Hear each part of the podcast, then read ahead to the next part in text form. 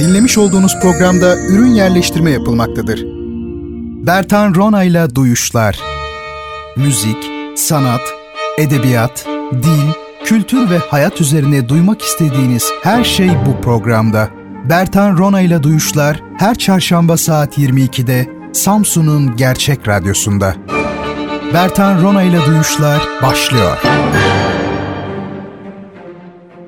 Efendim duyuşlardan herkese merhabalar. Bendeniz Bertan Rona.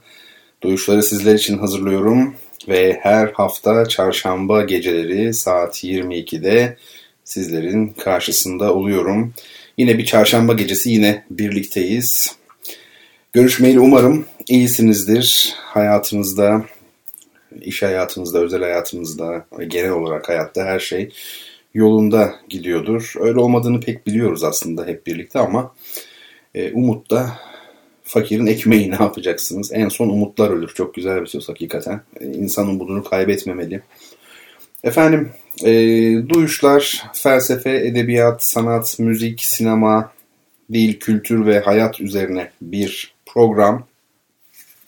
Bu programda bu konulara yer veriyoruz efendim. Sizlerle birlikte oluyoruz. Kitaplar hediye ediyoruz karşılıklı birbirimize ve bir de işte zaman zaman yardım kampanyaları, burs e, talepleri falan gibi e, önemli olduğunu düşündüğüm konular e, gündemde oluyor. Şimdi Twitter'da ve Instagram'da yani sosyal medya hesaplarımızı söyleyelim. Twitter ve Instagram'da Bertan Rona. Onun dışında Bertan Rona ile Duyuşlar diye bir Twitter hesabımız da var galiba bizim. E, o mecradan da bize ulaşabilirsiniz. Ve elektronik posta olarak da hem Bertan Rona var hem de Duyuşlar var. Gmail bu ikisi. E, her türlü yani dilek, istek öyle şeyler var. Dilek, istek, şikayet kutusu, öner, teklif et, bozul, kız gibi. Yani ulaşmak istediğinizde bize yazmayı arzu ettiğiniz herhangi bir şey varsa bu mecraları kullanabilirsiniz. Efendim Instagram özellikle önemli, Twitter'da önemli. Bertan Rono olarak beni takip edin oralarda. Çünkü programımı Instagram'a yüklediğim e, görsellerle paralel bir şekilde götürüyorum. Daha doğrusu ihtiyaç varsa oraya bir görsel yüklüyoruz. O bakımdan bir yandan bakıp bir taraftan da dinlemek isterseniz hem Twitter'da hem de Instagram'da Bertan Rona e, olarak bizi bulun efendim. Şimdi bunlardan bahsettik bir şey atlamayayım diye şöyle bir düşünüyorum. Herhalde atlamamışımdır. Sevgili dinleyicilerim e, başlamadan evvel burs isteğimizi de yineleyelim. Burs arayışındayız. Öğrencilerimize destek oluyoruz. Çok uzatmayacağım, detaylı anlatmayayım ama meblağ tamamen size ait olmak üzere üniversite öğrencisi bu arkadaşlarımız. Eğer yardımcı olmak istiyorsanız süresini siz belirleyeceksiniz. Ne kadar ödeyeceğini siz belirleyeceksiniz tamamen. Lütfen yine bizlere ulaşın. Ee, bizler de güzel ortaklaşa bir çalışma içerisinde o katkıyı yerine ulaştıralım. Efendim bu gece iki tane hediye kitabım var. Bir tanesi Elizabeth Rudinesco'nun kitabı Her Şeye ve Herkese Karşı Lacan. Kitabın adı bu. Tabi Lacan gibi isimler yani Lacan gibi olması sadece o değil tabi yani pek çok isim. Bir süre sonra bir meta oluyor tabi. Ticari bir meta ne korkunç bir şey. Onun üzerinden bir sektör yürümeye başlıyor falan. Türlü kitaplar şuna marka oluyor yani isim bu çok kötü bir şey. Ee, ikinci kitabım 35 yaş. Bütün şiirleri kimin? Tabii ki Cahit Sıtkı Tarancı'nın. içimden geldi. Çok unuttuğumuz şairlerimizden biri. Demiş ki öylesine karanlık ki gecemiz, batırdım tabii bir daha söyleyeyim. Öylesine karanlık ki gecemiz, ha olmuş ha olmamış penceremiz. Ne güzel bir değil mi, ifade. Peki, şimdi efendim e, bu gece e, çok değerli bir icracımızı, benim için yani çok özel olan bir ismi, piyanist Verda Erman'ı tanıtarak programa başlamak istiyorum. E, geçen hafta aslında biz e, dünya çapında önemli bir viyolacımız olan Ruşen Güneş'i kaybettik İngiltere'de, Londra'da. E, aslında belki onu e, ele almam uygun olurdu ama bu hafta Verda Hanım'ı düşünmüştüm. O nedenle de e, Ruşen Güneş'i haftaya e, olmazsa sizlere tanıtmaya, anlatmaya çalışırım.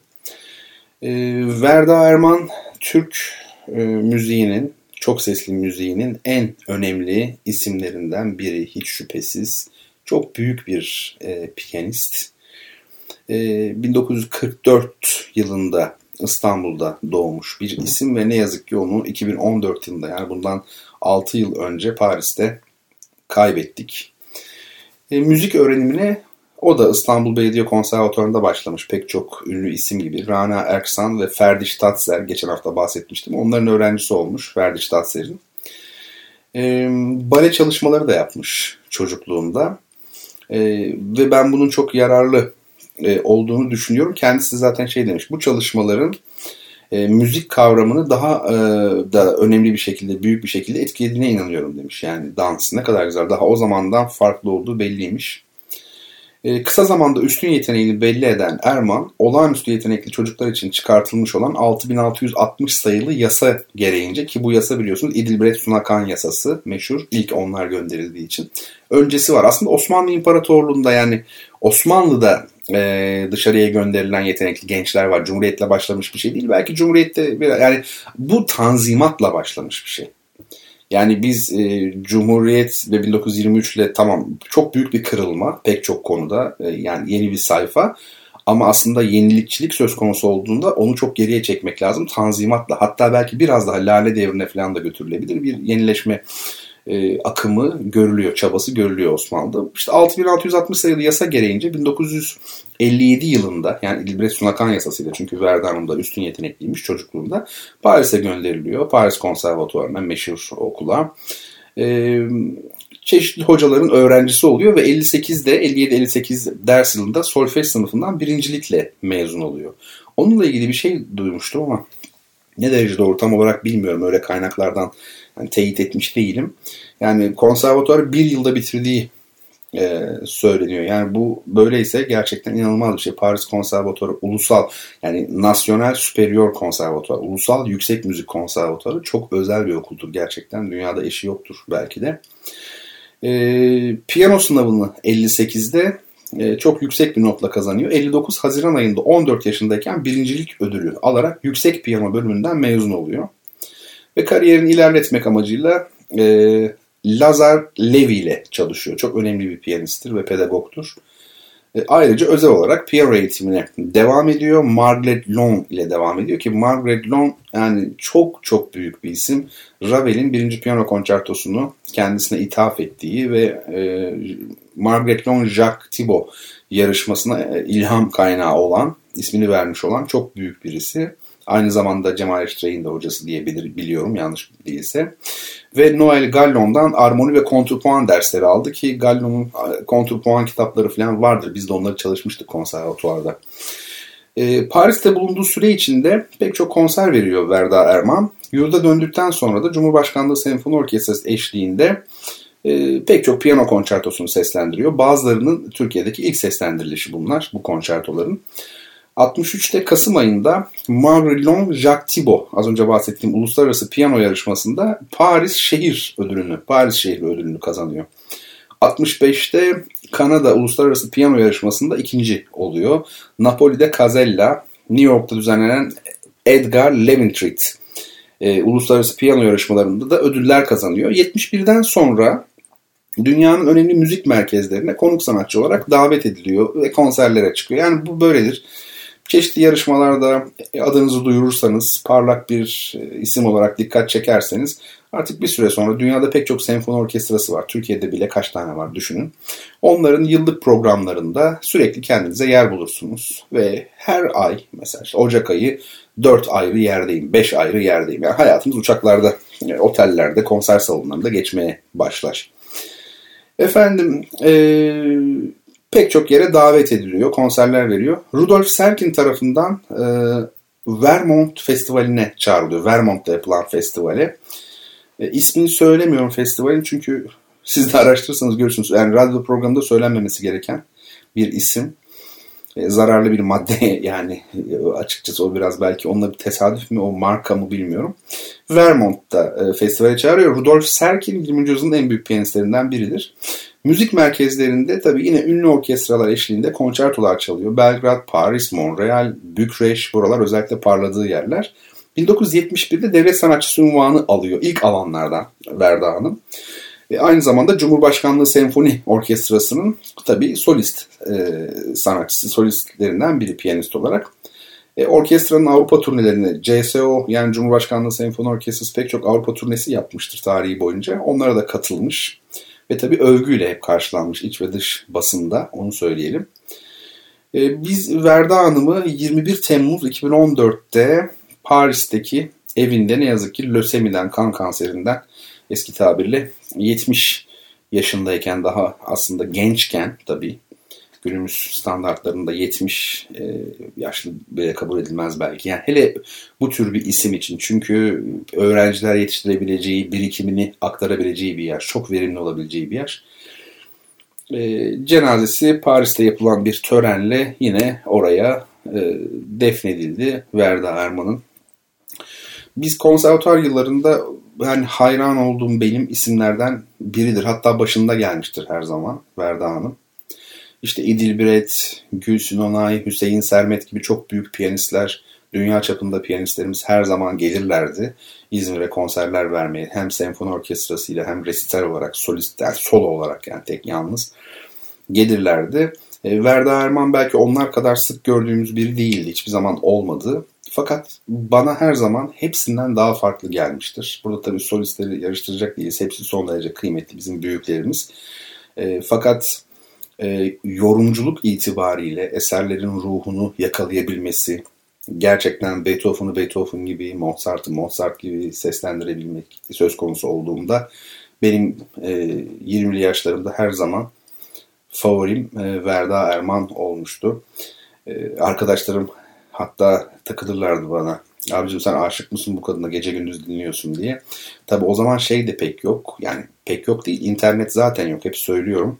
2000'lerde böyle değildi yani. Şey vardı internet en azından müzik falan bu şekilde dinlenmiyordu herhalde. E, plaktan kaydedilen kasetler vardı. Benim pikabım olduğu için ben plak da dinleyebiliyordum ama e, pikabımın olmadığı zamanlar da oldu. O zaman mesela bir arkadaşımızın babası Paris'ten gelmiş de bir plak getirmiş mesela. Heyecanla buluşuyorduk. Mesela onu kasete kaydederdik. Ondan sonra da dinlerdik. Tabii mesele teknik değil. Yani bu insanların hepsi zaten virtuos piyanist. Teknik olarak belli bir yerdeler. Onların tekniğini sorgulamak anlamsız olur. Mesele o değil. Mesele gerçekten yorumculuk, e, tuşelin dibini bulmak, gerçekten müziğin ne istediğini anlamak, bir bestecinin karakterini müzikle ortaya koyabilmek. Yani bu bir sezgi meselesi, bu bir derinlik meselesi. E, böyle. Şimdi Verda Hanım'ın e, fotoğraflarını ben yükledim. Bu arada tabii hediye kitaplarımızın da fotoğraflarını görebilirsiniz. Elizabeth Rudinesco'nun Her Şeye ve Herkese Karşı Lacan kitabı Metis yayınlarından ve onunla birlikte Cahit Sıtkı'nın 35 yaşı e, bu da can yayınlarından. Bu iki kitabı program içerisinde sizlere hediye edeceğiz. Ben her biri için bir soru soracağım size ve Twitter üzerinden ama hangi Twitter? Bertan Rona ile duyuşlara değil. Aslında size danışmak istediğim bir şey bu da. bir ara bunu hani bana yazın. Ne bileyim yani böyle Twitter'dan olur. Şimdi soruların cevabını Bertan Rona hesabından alıyorum. Ama Bertan Rona ile Duyuşlar e, Twitter hesabı da var. İnsanlar yani programı ilk defa dinleyecek olanlar, dinleyenler yanılarak Bertan Rona ile Duyuşlar'a gönderebiliyorlar. Aslında belki de biz yanılıyoruz. Onlarınki doğru çünkü bu programın adı Bertan Rona ile Duyuşlar. Belki de doğru cevaplar oraya gitmeli. Yani bunu hemen bu gece değiştirmeyelim de e, bunu bir kararını şey yapalım hep birlikte verelim. Sizler ne olur fikir söyleyin bana. Ben soru soracağım sizlere birer tane. Bilmeyenler için anlatıyorum. Siz Bertan Rona Twitter hesabına mention yani başına et Bertan Rona koyarak cevabı yazıyorsunuz. İlk kişiyseniz size kitabımızı hediye ediyoruz. Şimdi Verda Hanım'a dönelim. İlk fotoğraf benim en çok sevdiğim fotoğraflarından biridir. Şu asalete bakın ne kadar sade, yani ne kadar bilge. Tabii ben müziğini bildiğim için, nasıl çaldığını bildiğim için bu yüz, bu bakışlar e, benim için anlamlı. Efendim bir sonraki piyanist onun e, böyle artık çocuklukla gençlik arası, genç kızlık e, yıllarının belki başında e, piyano başında çekilmiş bir fotoğrafı. Bu fotoğraflara dikkatle bakın. Bu fotoğraflarda önemli şeyler var aslında. Bir sonraki fotoğraf Verda Erman'ın belki bir 18-20 belki biraz daha ileri olabilir bilmiyorum. O yaşlarda çekilmiş güzel bir fotoğrafı. Siyah beyaz dönemler. Efendim arkasından gelen fotoğraf klasik bizim bildiğimiz Verda'nın bu. Biz hani bu, öyle geliyor aklıma hani benim gözlerimi kapattığımda. Hani Verda Erman e, denilse bu fotoğraftaki hali canlanır. Ve burada piyano başında güzel bir poz vermiş. Bu da siyah beyaz bir fotoğraf. Devam edelim şimdi çok daha ilginç fotoğraflar gelecek. Evet şimdi böyle küçük bir fotoğraf var ama bu fotoğraf çok önemli ve çok enteresan bir fotoğraf. Ee, şimdi Verda Erman'ın kim olduğunu e, yani anlamak için şu fotoğrafa bakmak yeterli. Şimdi bu fotoğrafta solda eğilmiş duran kişi Cevat Memduh Altar. Türkiye'de müzik eleştirisini, efendime söyleyeyim müzikle ilgili yazıları, müzik bilimini belki e, ilk defa gündeme getirmiş olan insanların başında gelir. Bir duayendi Cevat Memduh Altar. Pek çok eseri vardır. Bazıları günümüz Türkçesine e, adapte edilmeyi bekleyen. Çünkü gençler anlayamıyor. Ne yazık ki öyle. E, soldaki Cevat Memduh Altar. Ortadaki kişi Danny Kaye. Yani o yılların 1960'ların diyelim veya 50'lerin starı yani inanılmaz. Duymuşsunuzdur ismini. Yani söylemeye gerek yok. Michael Jackson gibi yani. inanılmaz. Zaten herkes oraya bakıyor. Bakın hayran hayran. Ve e, Verda Erman, küçük Verda görünüyor.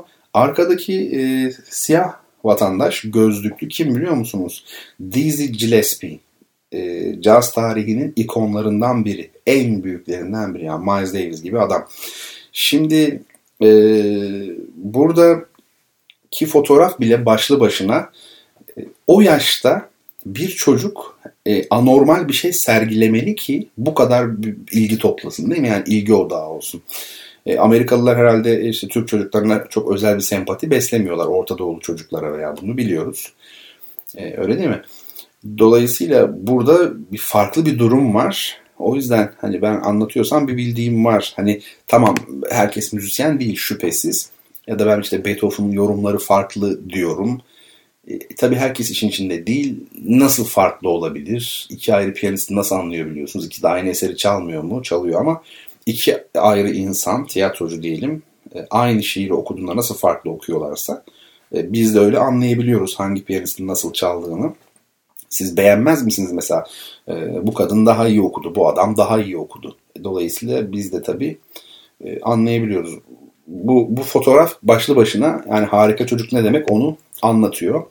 Bakın bir sonraki fotoğraf görüyor musunuz bir sonraki fotoğrafı? Bu Paris'te bir konser sırasında ha, üstte yazıyormuş zaten. Hocasının sınıfındaki ilk öğrenci konseri 1958 Paris.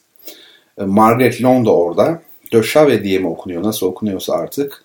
E, Lucette de Chave galiba. Bu sağda da besteci Tony Oben varmış. Şimdi bir yani çok önemli insanlar var. Bakın ne kadar hayran bir şekilde alkışlıyorlar. Ona dikkat edin. En sağdaki köşede dipte olan hanımefendinin bakışına ve e, ortada sağda en sağda olan hanımların e, konuşarak gülerek bakışına dikkat edin. E, burada demek ki sıra dışı bir durum var. Yani Paris gibi bir yerde müziğin merkezinde e, o kadar kısa sürede o okulu bitirip böyle olağanüstü bir şekilde çalmasa e, bu ilgiyi toplayamaz. Tabii vatanseverlik de böyle bir şey. Şimdi günümüzde böyle vatanseverlik deyince benim aklıma ne yazık ki ne geliyor biliyor musun sadece? İhale. Şaka yapmıyorum. Çok ciddi söylüyorum. Vatanseverlik deyince e, belediye koridorlarında ihale alan filan. E, be, belleri tabancalı adamlar geliyor yani vatan. Oysa ki vatanseverlik o değildir. E, emin olun savaş e, olsa Allah muhafaza hepsi kaçar. E, bu ülkeden giderler. İlk onlar kaçar bak ilk. Bu sözümü de unutmayın. Vatanseverlik şu gördüğünüz fotoğraftaki gibidir. Yani orada Verda Hanım çaldığında, her çaldığında sadece affedersiniz Verda Erman çalmıyor. O, o bakan, bu alkışlayan insanlar için Verda Erman bir e, Türk kızı. Bir Türk piyanisti. Dolayısıyla ülkenizi de temsil etmiş oluyorsunuz. Ve bu isimler e, Türkiye'yi zaten çok da parlak olmayan bir karnemiz var. Bozuk bir imajımız var belki. Bir kısmı yapay tabii ama yapay olmayan kısmı da var kabul edelim. Bu e, imajı çok büyük oranda düzelten insanlar. Yani şöyle e, hikayeler hep duymuşuzdur. piyanistlerden işte ben çalmaya başladım falan. Aa Türkiye'de böyle piyanistler var mı? E, var tabii. Niye olmasın? Hem de en iyileri var. E, bu fotoğraf da o bakımdan çok özeldir. Sıradaki fotoğraf evet e, bu da yine Verda Erman'la ilgili. Bakın her iki foto, üç fotoğraf var. Yukarıdaki ilk iki tanesinde ortada Verda Erman. Efendim o başındaki bant da çok seviyor demek ki hep kullanıyor. Bir fotoğrafta daha görüyoruz onu altta ve Türk harikası şeklinde adlandırılmış. Hep öyle bir ilgi uyandırmış yurt dışında da. Bir sonraki fotoğrafta bu bir tabii şey belgesel değeri olan bir program, konser programı, resital programı. İtalyan Kültür Merkezi'nde 1975 7 Kasım piyano resitali diyor. Tepebaşı İstanbul'a enteresan. E, Verda Erman'ın bir resitali. Hemen ardından fotoğraf onun CD'lerinden bir tanesi, kompakt disklerinden. Ulvi Cemal Erkin'in e, senfoni konçertantını, senfonik konçertantını piyano orkestra için. E, Verda Erman yorumluyor. Yani Erkin'i ondan öğrendik diyebiliriz yani. Sadece Erkin'i değil Mozart'ı, Beethoven'ı, Brahms'ı. Bakın bir sonraki fotoğraf yine bir CD kapağı. Burada da Ulvi Cemal Erkin'in solo piyano için yazmış olduğu bütün yapıtları seslendiriyor. Arkasından gelen fotoğraf e, siyah beyaz fotoğraflarına olgun haline benziyor. Tek fark renkli çekilmiş. Çok güzel bir fotoğraf bu da. Piyanonun üzerine dayanmış durumda. Sol tarafta kitapları var. Neresi bilmiyorum tabii orası. Ve bu da son fotoğrafı. 70 e, yaşında vefat etmiş olsa da aramızdan ayrılmış olsa da benim gözümde, kalbimde, ruhumda, aklımda hep bu haliyle duruyor. Hep güzel yorumlarıyla duruyor. Onun kayıtlarını dinlemekten kesinlikle bıkmayacağım. Öyle söyleyeyim. Büyük bir zevkle e, dinliyorum. Arkadaş çevresinde de hep e, şey yapardık, dinlerdik. O geceleri de özlüyorum zaman zaman. Demek son haftalarda sürekli anlattığıma göre özlüyorum demek ki ama bir taraftan da bu hani Türk icracıları tanıtma meselesi başladı ya son haftalarda. O yüzden hep şeye gidiyorum, konservatuar yıllarına gidiyorum. Yani yoksa şey değil yani temcit pilavı gibi olayım veya sizi sıkayım diye değil. Yani ne bileyim çağrışım yapıyor konu o yani. Ee, şimdi bir müzik arası verelim. Burada Gabriel Fauré'nin Fransız besteci Ravel'in hocası olmuş. Aynı zamanda konservatuar müdürlüğü yapmış Paris Konservatuarı'nda. Çok büyük bir besteci. Gabriel Fauré'nin impromptüsünü çalıyor Verda Erman. Ama dikkat nerede çalıyor biliyor musunuz? Fransız televizyonunda çalıyor. 1960'lardan bahsediyor. O dönemde televizyon ne demek? Ve siz Fransız televizyonuna çıkıyorsunuz. Ve bir Fransız bestecinin eserini çalarak. Bu büyük bir olay. İşte ülkeyi temsil etmek böyle olur. Başarıyla olur bir işi iyi yaparak olur gerçekten. E, bu müziği dinleyeceğiz. Bu, o, arkasından ne yapacağız biliyor musunuz?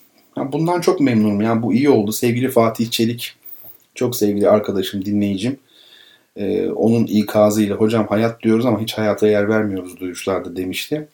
E, ve ben de o ikazdan hareketle geçen hafta insan ilişkileriyle ilgili de konuşmaya başlamıştım. Müziğin arkasından yine öyle yapacağız aslında hepimizin yaşadığı hem ailemizde hem arkadaş çevresinde hem iş çevresinde hepimizin yaşadığı ama anlamlandıramadığı, adını koyamadığı, el yordamıyla ilerlediği bir takım ilişkiler var. Kimi daha tecrübelidir. Ee, bu konularda gençlere efendim bir takım önerilerde bulunabilir. Aman şuna dikkat edin falan diyebilir. Kimi de gözlem gücü çok fazladır. Yani belki çok yaşamamıştır. Yaş olarak bir 60-70 değildir ama e, gözlem yeteneği vardır ve gözlüyordur. E, yani o bakımdan konuşmakta fayda var. Birbirimize verebileceğimiz çok şey var. Uyaralım birbirimizi gerçekten. Aman abi, aman ablam şuna dikkat edin falan gibi. Evet. E, Verda Erman, rahmetli Verda Erman yani hem o yılları özlüyorum hem Verda Erman'ın müziğini özlüyorum, kendisini özlüyorum. En azından hayatta olduğunu bilmek de çok güzeldi ama e, artık öyle değil ne yazık ki. Gabriel Fauré'nin impromptüsünü genç Verda Erman Fransız televizyonunda yorumluyor ve arkasından duyuşlar devam ediyor. Müzik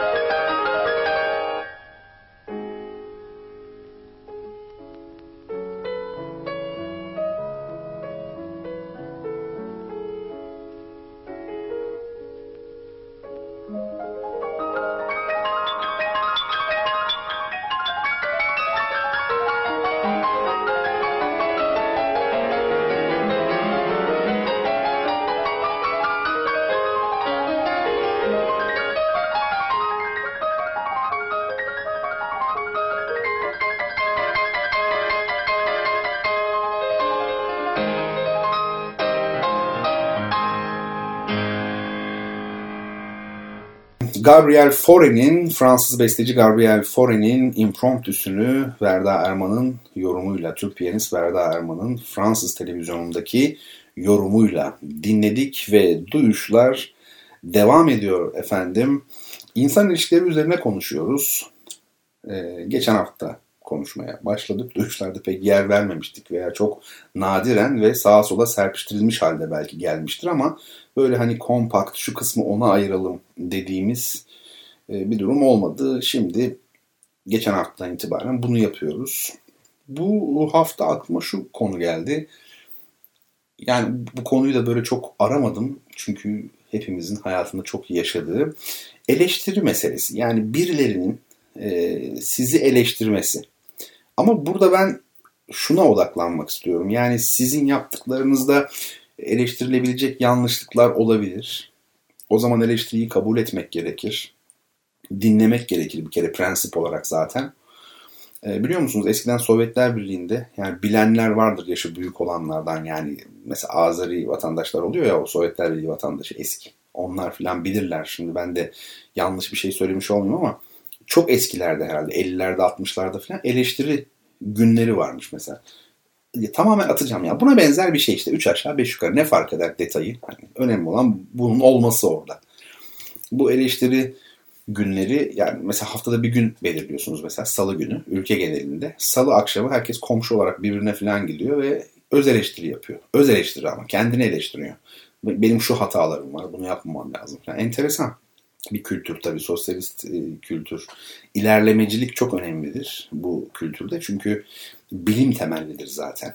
Yani diyalektik materyalist felsefe de e, bilimle felsefenin kucaklaşmasıdır. Yani felsefe belki Thales döneminde e, felsefe, bilimle iç içeydi.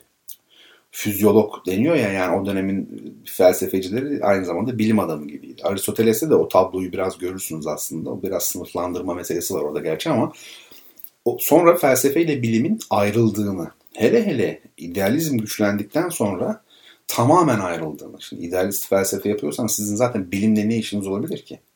Yani bütün bir orta çağ düşünün. Veya işte efendim Heidegger felsefesini düşünün mesela. İdealist felsefe bilimle barışık değildir. Çünkü gerçeklerle barışık değil. Ama e, diyalektik materyalizmle birlikte felsefeyle bilim tekrar buluşmuş oluyor. E, gelmiş oluyor. Efendime söyleyeyim. Neyse o toplumlar dedik. O, o konuyu şimdi dağıtmayayım. E, eleştiri günü varmış yani Sovyetler Birliği'nde. Enteresan. Öz eleştiri günü. Herkes kendini eleştiriyor. Şimdi e, eleştirileri dinleriz vesaire vesaire. Benim burada odaklanacağım mesele e, eleştiri hastalığına tut, eleştirme hastalığına tutulmuş olanlar. Hani bazı insanlar var sürekli birilerini eleştirirler ama sürekli. Yani hiçbir şeyi beğenmemek şekline de bürünebilir bu zaman zaman. Ama e, sokağa sanki bu insanlar böyle bir ellerinde bir ajanda falan var. Gizli ajanda falan. Herkese not verir gibi. E, çok enteresan. Hiçbir şeyde olumlu özellik e, bulamazlar mı, e, mesela. Şimdi bakın size bir örnek vereyim. Bir tarihte çok böyle büyük bir sanat kurumunda diyeyim yani çok büyük bir iş yaptım. Öyle sıradan bir sanat kurumu değil yani devlete ait büyük bir kurum. Orada önemli bir e, iş yaptım öyle söyleyeyim. E, yani neyse söyleyeyim yani şey gibi yani büyük bir e, eseri opera eserini tiyatroda değil yani çok daha büyük yani şimdi mekan olarak. E, onu rejisör olarak sahneye koydum. Akşam da hep beraber e, işte tabii hani olur ya böyle premier gecesinden sonra bir yerlere gidilir, bir şeyler yenilir, içilir, sohbet edilir falan. Bir rejisör yine operamızdan, Türk operasından bir başka rejisör. O da benim aynı masada falan. Tabii gece biraz şey durumundayım ben. Eseri ben yaptığım için hani hani olur ya esas olan olursunuz öylesi durumlarda yani. Neyse biraz ilgi odağıyım yani. Ee, başladı eserle ilgili konuşmaya karşımdaki rejisör. Yaşça benden büyük. Gençler, genç arkadaşlar özellikle dinlesin. Ben de gencim o zaman ama. Hani yaşım çok değil. Ee, burada çünkü çok önemli şeyler var. Anlatmaya başladı. Şurası şöyle olmuş bu kötü dedi yani iyi değil falan eyvallah. İşte kapıyı da açık unutmuşsun dedi. Oradan dedi soğuk gelir o kapı o kadar açık durmaz orada falan. Hani sahneledik ya bize sonuçta mizanseni veriyorum şunu bunu falan ona eleştiriyor. Ha doğru dedim ben onu hiç düşünmemiştim hakikaten gözden kaçmış falan. E sen iskambil kağıtlarını verdin biri sağda kaldı kız alamadı falan dedi. Eleştirdi, eleştirdi, eleştirdi, eleştirdi, eleştirdi. İlk başta eleştirileri çok mutlu olarak dinliyordum. Çünkü tecrübeli bir rejisör, benden büyük, yaşça. Onun gözü çok önemli, gördükleri çok önemli. Hani söyledikleri de aklımda güzelce tutayım. E, yani beni geliştirsin düşüncesiyle.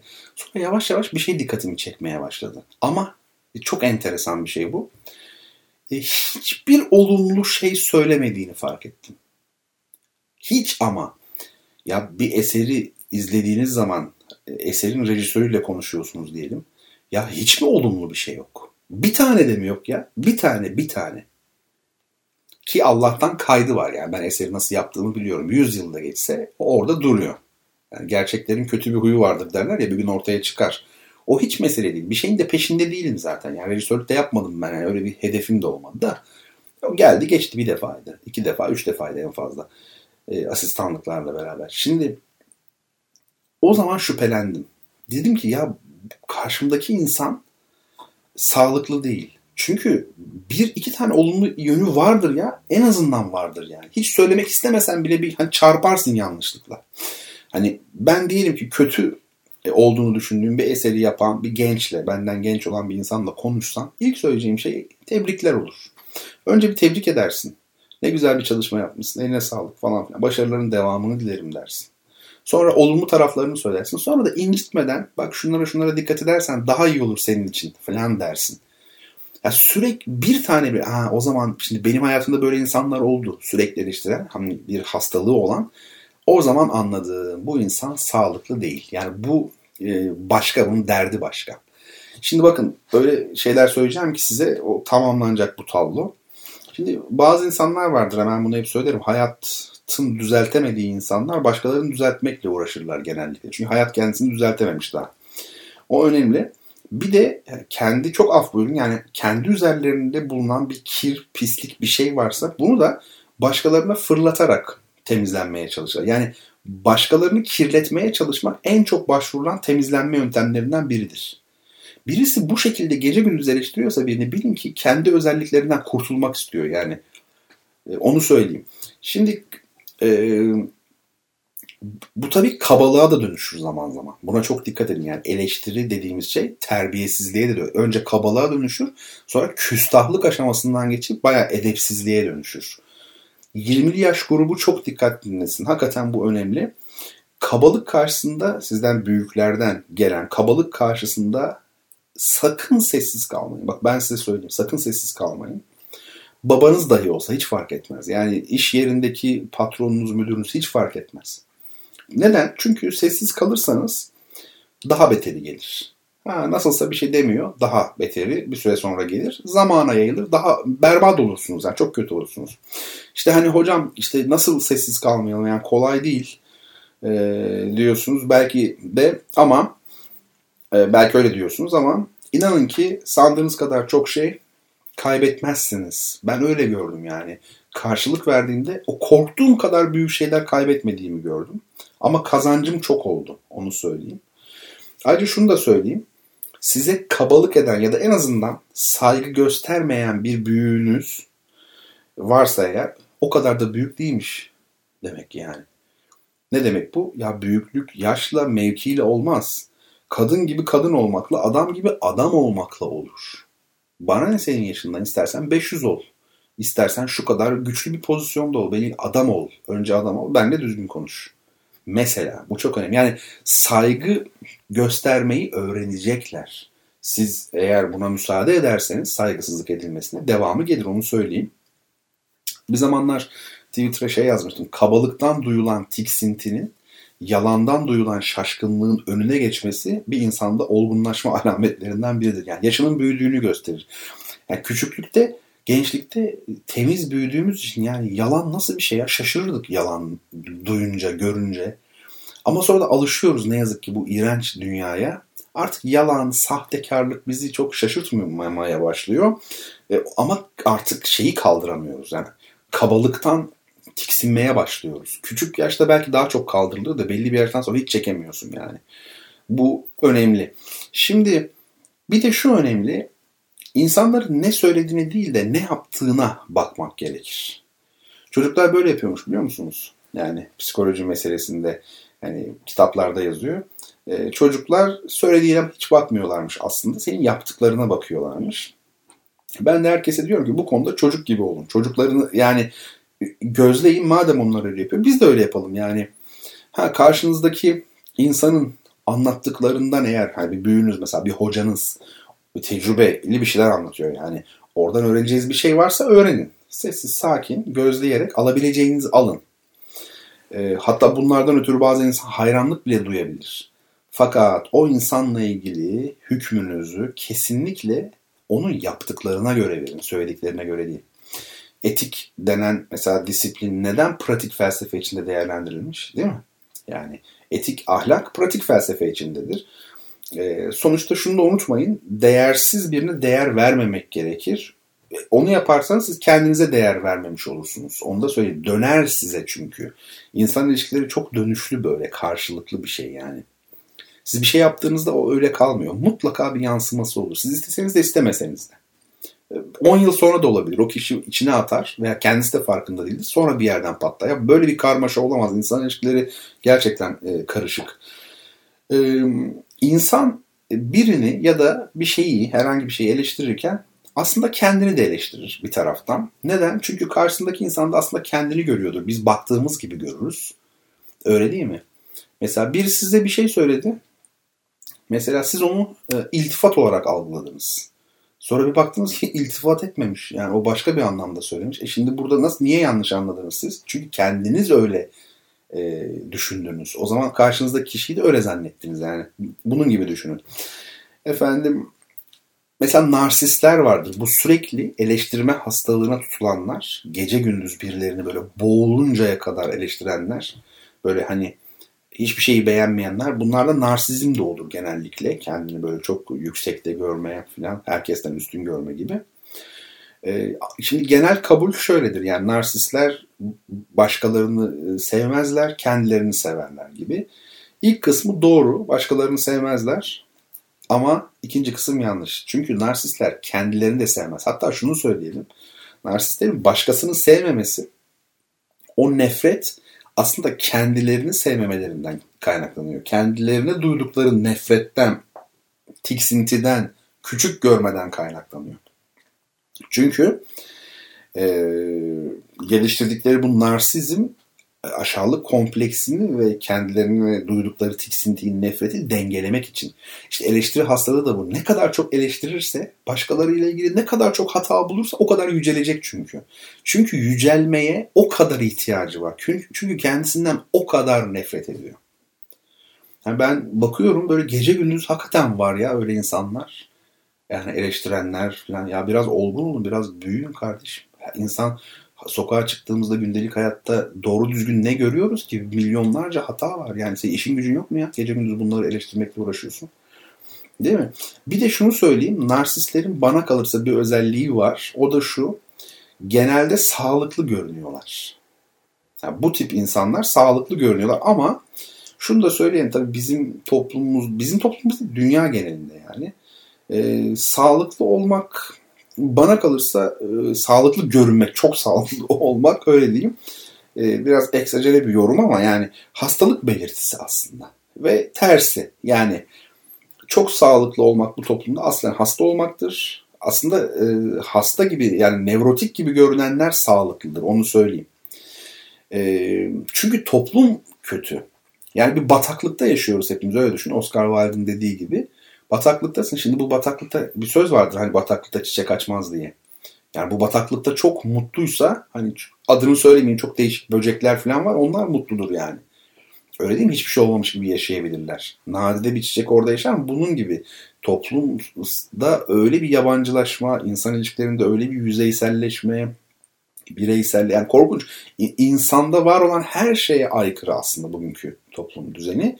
E burada tabii ki e, içinde sevgi olan, e, sağlıklı biraz büyümüş, güzel bir ortamda, aile ortamında anne baba sevgisi almış biri e, efendime söyleyeyim burada hastalanacaktır tabii ki. Onu söyleyelim. Şimdi e, tabii nevrotik bireylerde ben psikolog değilim ama bildiğim kadarıyla nevrotik e, bireylerde yani şöyle psikotiklerde e, hezeyan neyse yani ön planda e, nevrotikte de aklileştirme var, yüceltme var. E, bir ideal mesela ya da bir aşırı bir rasyonalizm, mantık, efendim entelektüel olmak filan mesela. Bunlar çok sık e, görülür nevrotik bireylerde, o nevroz yaşayanlarda. E, tabii e, şöyle bir şey, küçüklükten itibaren sürekli suçlanmanın da belki bunda payı vardır. Çocukken yani hepimiz suçlanıyoruz sürekli olarak. Ee, ama burada şunu unutmamamız gerekiyor. Zor kabul ediyorum ama önemli. Kendini affetmeyi başarmak çok önemli. Biz eğer kendimizi affetmeyi başarırsak başkaları affetmiş, affetmemiş artık hiç ihtiyacımız olmayacaktır. Bunu göreceğiz. Yeter ki kendimizi affet. İnanmayın. Yani size yöneltilen suçlamalara hatalarınız olabilir. O başka. Ama başkalarının sizi suçlaması sizin konuya hakim olup kendinizi ve meseleyi bilip güzel bir e, yargıda bulunmasının yanında hiçbir şeydir aslında. Yani siz hatanızı görürsünüz, bilirsiniz, anlarsınız, bunun gereğini yapmaya çalışırsınız. Yapabilirsiniz ya da yapamazsınız. Ama bilincindesiniz. İşte bu önemli. Bunu yapabildikten sonra başkaları suçlamış, suçlamamış hiçbir önemi yok. Şunu unutmamak gerekiyor. Bizim beynimiz çocukluktan itibaren bize yöneltilen işte dedim ya hani suçlamalara maruz kalıyor ama iki şey oluyor o dakikadan itibaren. Bir taraftan biz karşı koymaya çalışıyoruz ve farkında olduğumuz kısmı da bu. Yani bize yöneltilen suçlamalar var gece gündüz. Biz de ne yapıyoruz? Bütün benliğimizde as hayır ben böyle değilim, hayır ben bunu yapmadım falan diye karşı koymaya çalışıyoruz. Bunun farkındayız ama bu bir kısmı sadece. Farkında olmadığımız bir kısmı var. O da yıllar sonra ortaya çıkıyor bana kalırsa. E, o da şu bir yandan da beynimizin öbür tarafı da o sırada o suçlamalara inanmakla meşgul. Yani ne kadar etkilenmediğimizi söylesek de bir süre sonra biz aslında etkileniyoruz yıllar içerisinde ve biz de inanmaya başlıyoruz. Yani çok enteresan ya insan beyninin çalışması, e, sosyal ilişkiler, e, sosyopsikolojik ilişkiler yani ne bileyim bence çok karmaşık ve büyüleyici bir alan yani hakikaten. Psikolog olmak isterdim yani. Efendim şimdi e, biz küçük bir çocuğa onun yani kendisinin saygıdeğer bir varlık olduğunu öğretmek istiyorsak dedim ya hani e, sözle mözle olmaz davranışlarla ona saygı göstereceğiz öncelikle. E, ve bana kalırsa toplumda en tehlikeli kişiler çocukluğundan itibaren kendisine saygı gösterilmemiş olan, dolayısıyla hayatları boyunca kendilerine saygı duymamış kişiler. Yani çocukluktan beri ona saygı gösterilmediği için o da hayatı boyunca kendisine saygı duymamış. İşte bunlar çok tehlikeli adamlar veya kadınlar. Çok tehlikeli. Hele hele yani kendini sevmemekten oluyor ne oluyorsa, kendini suçlamaktan oluyor ne oluyorsa. Benim tanıdığım biri vardı. Pejmur'da böyle çok kılıksız gezerdi. Perişan, üstüne başına dikkat etmez. Ama öyle bir iş, biri değil ya. imkanları imkanları var aslında yani. Öyle olmasının bir sebebi yok. Ee, sonra da anladık ki bir e, yani kardeşi var. E, kardeşi küçüklükte bir kaza geçiriyor ve ondan sonra bir zihinsel e, engelle yaşamaya başlıyor. Ve o kazanın sebebi de o, o kişi. Benim ilk bahsettiğim kişi, kardeşi. E, aslında bu bir çeşit cezalandırma. Yani ben hiçbir şeyi hak etmiyorum. Her zaman böyle kılıksız olma, pejmürde dolaşma falan filan. E, böyle yani ilginç. Şimdi kendini sevmemekten veya kendini suçlamaktan filan kaynaklanıyor. Yani her şey tehlikeli. Şimdi bu insanlar bir de bir böyle bir güce sahip olurlarsa makama, mevkiye, imkana kavuşurlarsa işte o zaman çok tehlikeli. Yani bu konuda çok e, söz var. Yani bazıları argo, bazıları böyle biraz ayrımcı. O yüzden söylemek istemiyorum şimdi. Aslında söyleyebilsem çok da güzel olurdu. Yani sözler boşuna söylenmemiş. Efendime söyleyeyim. E, ama şunu sadece söyleyebilirim, yani hatırlatabilirim. Hani meşhur hikaye var ya işte sen adam ol, olmazsın diyor babası oğluna. Sonra işte efendim vali oluyor babasının ayağına çarpıyor falan. O da diyor yani işte ben sana vali olamazsın demedim ben sen adam olamazsın dedim diyor. Yani hani filancaya beylik vermişler önce babasını asmış var ya işte mesele o. Tabii. Niye orada filanca diye geçiyor? O kelime neyi ifade ediyor? İşte efendim bir şeyleri belki görmemek, sevilmemek, sevmemek vesaire vesaire. Ee, neyse. Bir de tabii Twitter'da şey var. Sosyal medyada sürekli eleştirenler var. Çok bilmişler var. Müthiş derecede bilmişler var. e, özgürlük ortamı Twitter. Tabii kimse kimsenin hakkına tecavüz etmediği müddetçe, rahatsız etmediği müddetçe. İşte filanca beni engelledi diyor. Ya adamı taciz ediyorsun. Engeller tabii seni. Bunun ölecek bir tarafı yok ki. Utanılacak bir tarafı var yani. Ha, sen bir şey yazmışsındır. Çok düzeyli bir şey yazmışsındır. Engellemiştir. Bir e, tartışma vardır. Belli bir entelektüel seviyesi olan bir tartışma. Dersin ki yani bak ben soru sordum. Cevap verme, veremedi. Engelledi beni. O başka. Ama yani adamı, kadını defalarca taciz ediyorsun. Sürekli ama. E, o da seni engelliyor. Ondan sonra da işte beni engelledi diye paylaşıyorsun bir de. Beni özellikle Twitter'da e, ilgimi çeken çok bilmişler. Böyle bir alandaki uzman çok bilmişler. Yani onun dışında herkes çok bilmiş zaten. Herkes bir şeye cevap veriyor falan.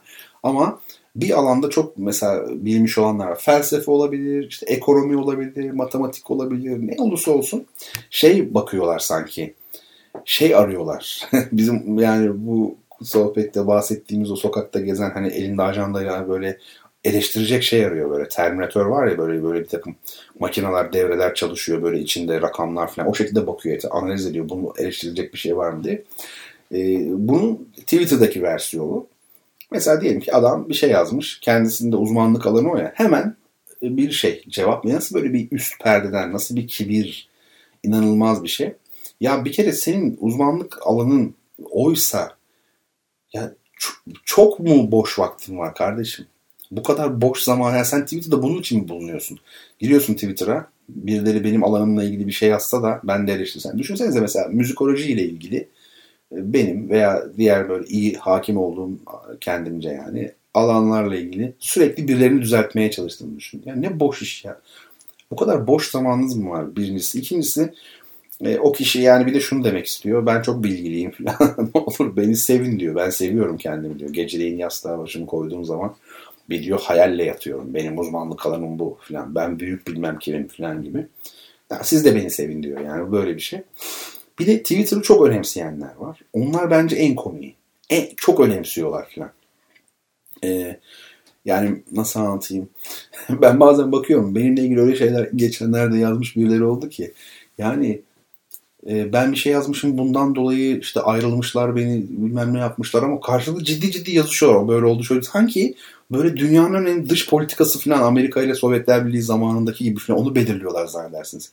Ya sıkmayın bu kadar direksiyonu. Herkes istediğini takip eder bu kadar basit. Ya ben e, karşıt görüşleri de beğeniyorum yani. Bunu daha önce söyledim. Hani hakaret içermeyen, belli bir düzeyde olan her türlü cevabı, yazdığım bir şeye verilen cevabı ben beğeniyordum. Yani artık ona da zaman bulamıyorum da. Niye? Ya adam da onu yazmış yani. Ne var bunu beğenebilirsin. Bunda bir şey yok yani. Sıkıntı yok.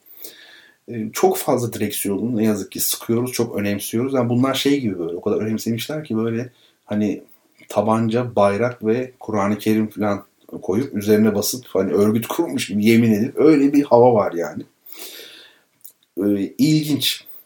Mesela belli bir alanda uzmanım falan bakıyorsun günde 150 tane tweet göndermiş. Ya sen hiç mi yani nasıl bu kadar boş vakti buluyorsun ya? E, öyle değil mi? Yani bunları bu şekilde belki biraz düşünmek lazım. Bir de şu var. Böyle ismi, isimsiz, yüzsüz, yüzü de yok yani. ismi yok, yüzü yok, karakteri yok, kimliği yok, kişiliği yok. Yani şey hesap, gizli böyle hani yumurta hesap gibi. Hani ama birilerini koymuş resim olarak filan yani. O ayrı. Ne güzel değil mi? Kim olduğunuz belli değil. İstediğiniz kişiye giydirirsiniz. Oh. Ama sizin kim olduğunuz belli değil. Maskesini çıkaracak kadar adam değil. Ben onu diyor tanıyorum falan filan. İyi de sen kimsin? O seni tanımıyor. Çünkü tanıyamıyor, görünmüyorsun ki.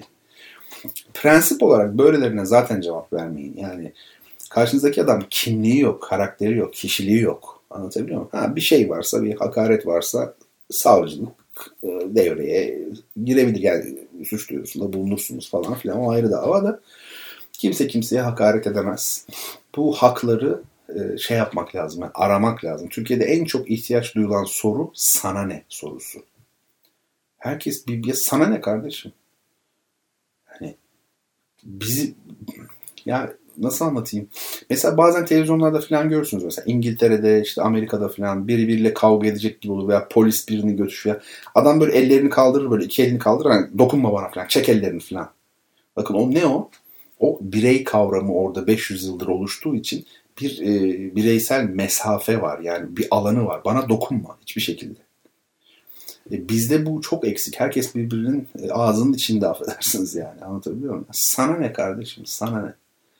Bu, bu, bu soru çok önemli. Türkiye'yi kurtarabilirdi aslında. İşin esprisi bu tabii ama yani sana ne demek lazım? Başkalarının e, cinsel hayatı bizi ilgilendiriyor. Bilmem kimin ne yaptığı bizi, ne konuştuğu bizi. Yani. Herkes kendi işine baksın ya. Neyse. insan ilişkilerine girdik bazen böyle şey yapayım. İçten konuşayım ben de. Duyuşlar çok değişiyormuş bir süre sonra falan. Bambaşka bir program oluyormuş. Şimdi size bir kitap tanıtmak istiyorum. Bu kitap önemli. Rus şair Yevgeni Yevtushenko'nun Babi Yar adlı uzun şiiri. Babi Yar Yahudilerin, tabi Yahudiler sadece e, Hitler Almanyası'nda öldürülmediler. Yahudi pogromları pogromları vardır meşhur.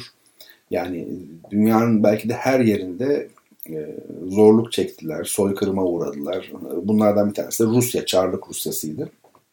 Ve tabii 2. Dünya Savaşı döneminde de olabilir. Babi Yar. Bu e, Yahudilerin toplu halde öldürüldüğü ve gömüldüğü, üstü de kapatılmış olan bir yer. Ve daha sonra burada bir Yahudi katliamının, soykırımının yapıldığı e, anlaşılıyor. Bunun üzerine Yevgeni Yevtushenko e, Babi Yar şiirini yazıyor. Oranın ismi bu.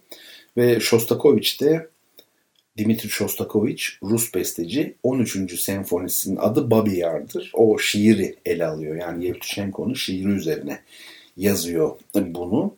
Tabii çeviri şiir ne kadar olabilir, ne kadar sağlıklı ben bunu çok bilmiyorum ama e, yani Nazım Hikmet şiir için çok çevrilebilir bir türdür diyor ama ben öyle düşünmüyorum. Ee, ama yine de tabii ki fikrimiz olmalı. Okumalıyız, bilmeliyiz. Güzel çeviriler bayağı bir orijinaline de yakın da olabilir belki. Bir e, o kitabın arkasından, arka kapağından Evgeni Yevtushenko'nun sizle paylaştım bu arada. E, şeyi de görebilirsiniz. Ne onun adı? Instagram'da görebilirsiniz. Ben de buradan kontrol ediyorum. Şöyle bir resimlere bir bakayım. En son Verda Erman'a bakmıştık. Ondan sonra evet gelen fotoğraf bu zaten. Bu fotoğraf kapakta görüyorsunuz. Yevtushenko'nun resmi var, fotoğrafı var. Arkada şöyle yazıyor. Yevgeni Yevtushenko modern Rus şiirinin önde gelen temsilcilerinden biri, belki de ilkidir. 1952'de daha 19 yaşında yayınladığı ilk kitabının geniş ilgi görmesi ve başarı kazanmasından sonra peş peşe çıkan şiir kitaplarında güncel ve genel toplumsal temaları öyküleme ve konuşma dilinin canlılığıyla işledi. Söylev edasıyla yazdığı uzun soluklu şiirlerinde bireyi toplumsal yaşamın zenginliği içinde yakalayıp anlattı. Zaman zaman polemik özelliği de yüklenen şiiriyle günümüz Rus yaşamında dinamik insan öğesinin oluşumuna katılma amacı güttü. Rus şiirinin işlevsellik geleneğini toplumsal sorunlara dönük bir yaklaşım ve duyarlılıkla sürdürdü.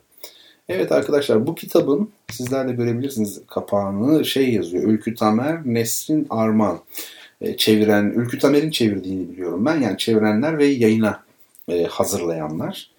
E, tabii bu eski bir kitap. Broy yayınları. Hala var mı bilmiyorum bu yayın evi. Açıkçası son yıllarda pek duymadım ben ama e, yıllar önce aldığım kütüphanedeki kitaplardan bir tanesi bir bakmak lazım. Hani bu yayın evi devam ediyor mu? Bir de şu var tabii. Nadir kitapta vardır muhtemelen. Yani bu eski kitaplar olabiliyor. Sahaflara düşmüş kitaplar oluyor. Oradan da getirtilebilir. Yani Yevtushenko ile sizi tanıştırmak istedim bilmeyenleri. Yaban Yemişleri diye çok güzel bir romanı vardır onun. Ama çok çok güzeldir gerçekten. Kalınca bir roman. Yani bir 300 sayfa vardır rahat belki. Daha mı fazla şu an düşündüm de işte kabaca 300 olsun. Biraz daha fazla olabilir. E, nefis yani tam Sovyetler Birliği var. içinde uzay yolculuğu var. Tayga var. Oh, var da var.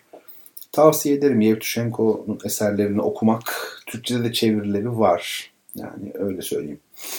Evet efendim şimdi Lacan kitabı vardı ya hediye edeceğimiz size. Ne o? Her şey ve herkese karşı Lacan. Elizabeth Rudinesco'nun kitabı Metis yayınlarından. Bu kitabı e, almak için şimdi benim sizlere soracağım soruyu Twitter'da Bertan Rona hesabına efendime söyleyeyim mention yazarak et Bertan Rona yazarak böyle açık anlatıyorum çünkü son haftalarda biraz karışıklık olmaya başladı. Daha farklı yazanlar, özel mesajdan yazanlar var. Öyle değil. E, duyuşlar hesabı da değil. Bertan Rona hesabına sadece doğrudan mention'la yazıyoruz. Soru şu. Yunan mitolojisinde bütün kentorların yani ya da sentorların ne demek bu hani yarı at, yarı insan var ya sentor, kentor neyse. Bu varlıkların en bilge ve en yeteneklisi olan Achilleus, Aşil olarak biliniyor ya Türkiye'de daha çok. Achilleus ve Asklepios'u hekimlik, cerrahlık, ahlak, erdem, müzik, savaş ve av konularında yetiştiren, eğiten e, Kentor'un, Sentor'un adı nedir? Yani demek ki e, Achilleus ile Asklepios'u yarı at yarı insan bir varlık yetiştirmiş ve kendi türünün en bilgesiymiş. Hatta Apollon'un da ondan ders aldığı söylenir. E, bu e, varlığın, mitolojik, efsanevi varlığın adı nedir? Bunu efendime söyleyeceğim, e, efendime söyleyeyim, söyleyeceğim dedim efendim. Ee, bunu yazacaksınız yani. Şimdi hadi bir müzik arası verelim. Ee, anonim bir parça Artvin dolaylarından. Aynen böyle şaka yapmıyorum. Bir de halk müziği dinleyelim. Ee, Golas Empula Yulun. Ee, Kazım Koyuncu özlemle andığımız bizim için yeri ayrı olan Kazım Koyuncu'nun yorumuyla Golas Empula Yulun'u dinleyelim. Ardından duyuşlar kaldığı yerden devam etsin sevgili dostlar.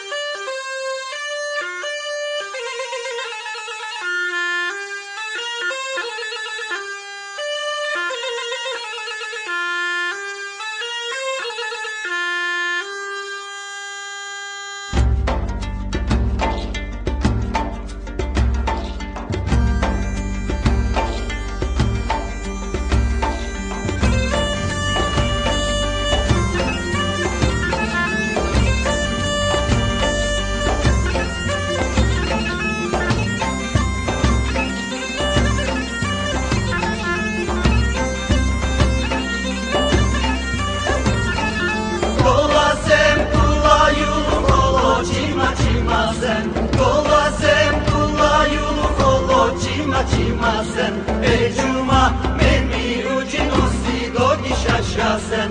Ey cuma memi osi dogi şaşasın. Sulasna koma yekta farşa kara birenim Sulasna koma yekta farşa kara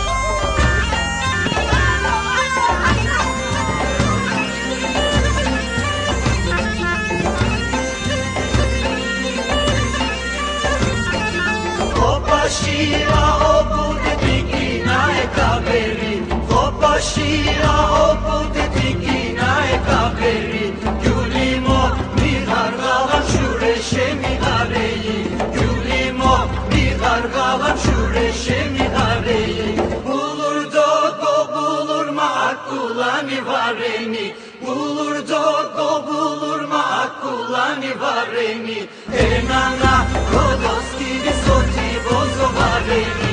Enana kodos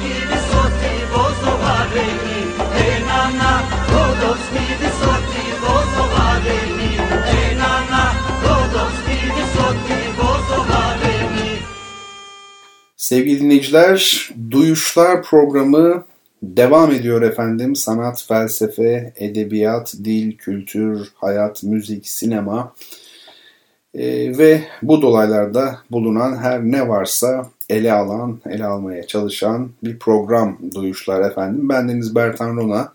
Bu programı sizler için hazırlıyorum ve çarşamba geceleri saat 22'de sunmaya çalışıyorum. Buluşuyoruz hep birlikte ve bizi mutlu eden, heyecanlandıran konular nelerse onlar üzerinde duruyoruz. Kitaplar hediye ediyoruz birbirimize karşılıklı. E, sosyal medyada Twitter ve Instagram'da Bertan Rona olarak bulunuyoruz efendim. Elektronik posta adreslerimiz bertanrona.gmail.com Ayrıca duyuşlar.gmail.com Bu arada şunu da e, söylemek lazım. Duyuşların eski bölümleri, biz kaçıncı bölümdeyiz bilmiyorum, 120'lerde miyiz, arttı mı? E, duyuşların eski bölümleri SoundCloud'da vardı zaten birinci bölümden itibaren. E, artık Spotify'da da bulunuyoruz. Bu zannediyorum e, çok daha iyi oldu. Ben de Spotify'ı keşfettim. Yani keşfettim derken yani ilk defa kullandım. Geçen hafta galiba şey dedim ben size. Spotify hiç kullanmadım dedim. Evet doğru söylemiş. Kullanmamıştım yani. E, ondan sonra bir baktım. Nasıl olduğunu anlamadım yani. Bir şekilde indi ben kullanıyorum ama acaba deneme sürümü, sürümünü kullanıyor. Yani bu nasıl bir şey anlamadım. Bakacağım yani bir ay sonra biterse veya bir hafta sonra demek ki deneme sürümüymüş yani onu bilmiyorum. Ama tabii istediğiniz müziği bulup anında dinleyebiliyorsunuz. Bu güzel bir şey ve artık Bertan Onay'la duyuşlar da var orada. Eski bölümler. Ee, herkese duyurmuş olayım. Efendim burs, burs, burs. Para, para, para diyor ya Napolyon. Yani öğrencilerimiz var. Öğrencilerimize yardım etmek istiyorsanız lütfen burs e, konusunda bizlere destek olun. Sizler olmayacaksanız, olamayacaksanız, olmayı düşünmüyorsanız tabii herkesin kendi kararı bu. E, yakınlarınıza, çevrenize, yani etrafınıza söyleyebilirsiniz. Bakarsınız sizin söylediğiniz kişilerden biri bir başkasına söyler. Oradan bir aylık bir şey temin ederiz. Miktar önemli değil, süre önemli değil. İster bir ay verin, ister on ay verin, ister bir verin, ister beş verin. Yani fark etmez. Ama destek olmakta fayda var. Biz hiçbir şey kaybetmeyiz. Ama e, desteği alan öğrenci arkadaşımız çok şey kazanır. Çünkü onların ihtiyacı var ve gerçekten okuyorlar. Biz bu insanları tanıyoruz, kim olduklarını biliyoruz. Bütün e, destek süreci, bu burs süreci şeffaf bir biçimde ilerliyor. O konularda içiniz rahat olsun. E, yani iyi olur. Ben duyurmuş olayım. Yakında zaten Twitter'dan da duyuracağım bir iki defa. Bakalım ne olacak. Şimdi bizim e, felsefe sohbetlerimiz var son haftalarda sürdürdüğümüz bildiğiniz üzere. E, şimdi bu iki hafta oldu başlayalı. Bu üçüncü haftamızdayız felsefe sohbetlerinde.